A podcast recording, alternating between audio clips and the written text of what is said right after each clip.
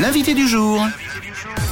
Le Tour de Romandie de retour aujourd'hui jusqu'à dimanche. Épreuve euh, comptant pour euh, l'UCI World Tour, hein, c'est-à-dire pour euh, ceux qui ne connaissent pas, euh, c'est dire le prestige de ce rendez-vous. Richard Chassot, le directeur du Tour de Romandie, est avec nous au Natel ce matin. Merci de nous accorder euh, de votre précieux temps, Richard. Bonjour. Bonjour. Bonjour à tous. Alors c'est une grosse journée hein, pour vous, j'imagine, pour un directeur de tour. On serre des mains, on se déplace, on court. Ça ressemble à quoi votre journée aujourd'hui? Ah bah c'est sûr, aujourd'hui on commence bah, par des réunions avec nos chefs de secteur et puis évidemment ils ont déjà commencé les montages de toute l'infrastructure. Il y a quand même passablement de camions remorques à- à- à- avec du matériel à monter.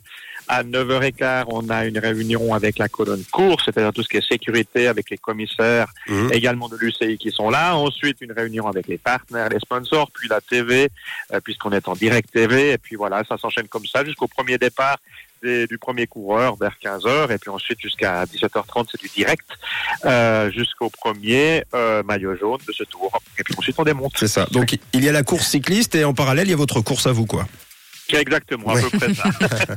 Alors avant de, de surveiller le parcours, les coureurs, un mot plus général sur cette nouvelle euh, édition. Comment est-ce qu'on pourrait décrire cette formule 2023 Ben, c'est une formule qui est très ouverte avec un parcours qui est un petit peu quand même similaire à ce que fait le Tour de dans le général, c'est-à-dire il y en a un peu pour tous, Mm.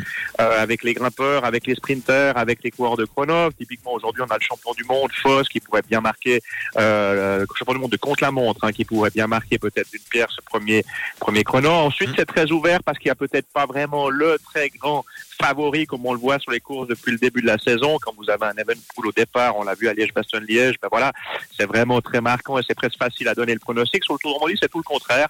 On a une bonne dizaine d'outsiders qui sont capables d'aller gagner sur Romandie, qui ne l'ont jamais gagné.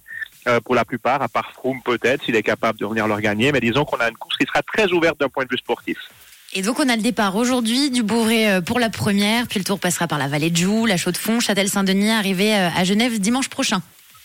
Exactement. On fait toute une toute une balade, pas une balade gourmande, mais toute une balade en Suisse romande, avec si possible un peu de cours. Je crois que ça va tourner un tout petit peu, mais euh, c'est à peu près ça euh, le parcours. Et puis évidemment, on passe aussi par la France cette année, donc il y a un petit côté international avec un départ à Morteau euh, qui complique toujours un tout petit peu l'organisation. Mais je veux dire qu'on a eu vraiment un soutien fantastique de l'autre côté euh, de la frontière. Et puis je crois qu'on va avoir euh, des villes avec beaucoup d'enthousiasme, ce que j'ai pour l'instant. Je crois qu'il y aura un public nombreux parce que les gens, c'est vrai, attendent ce Tour de Romandie.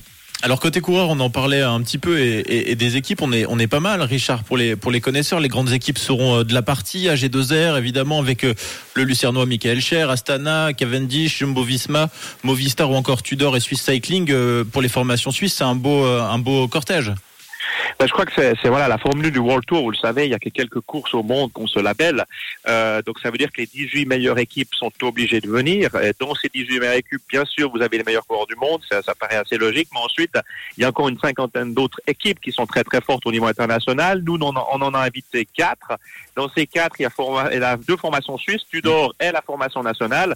Tudor, c'est quand même la formation de Fabian Cancellara qui fait un gros travail maintenant pour avoir une équipe suisse au top niveau d'ici ces prochaines années.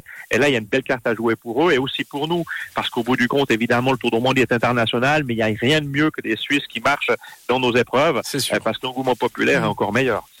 Et pour le grand public, donc plusieurs possibilités pour profiter de la course le long des routes ou alors les villages d'arrivée avec euh, beaucoup d'animation. Qu'est-ce que tu conseilles au public? Alors évidemment, le passionné de vélo, il va peut-être prendre son vélo et aller dans les ascensions. C'est là où on voit le passer au mieux les coureurs, peut-être un poil plus lentement, même si ça va très vite, mais disons avec une caravane un peu plus longue.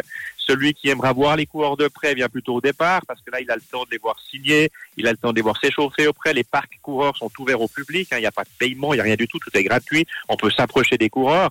Et puis celui qui aime évidemment l'adrénaline de l'arrivée et des animations avec nos villages de sponsors et les différents produits du terroir, eh ben, il sera bien sur les sites d'arrivée. Mais il y a aussi la possibilité de faire les trois en même temps. Hein. Oui, c'est vrai, complètement. En tout cas, vous avez euh, l'embarras du choix, euh, comme on dit. On est très heureux de, de retrouver le Tour de Romandie, évidemment. Euh, Richard, euh, déjà parce que c'est une course euh, magnifique, euh, mais aussi et surtout parce qu'elle annonce les beaux jours.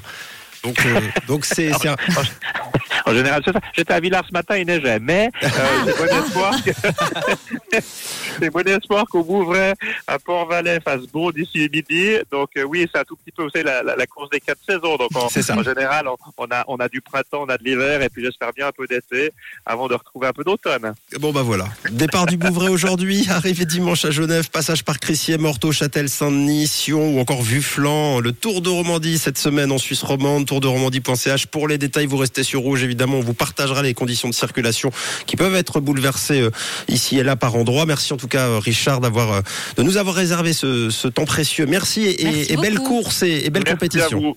Merci à vous, une très belle À journée à vous. Merci à tous. Une couleur, une radio. Rouge. Rouge.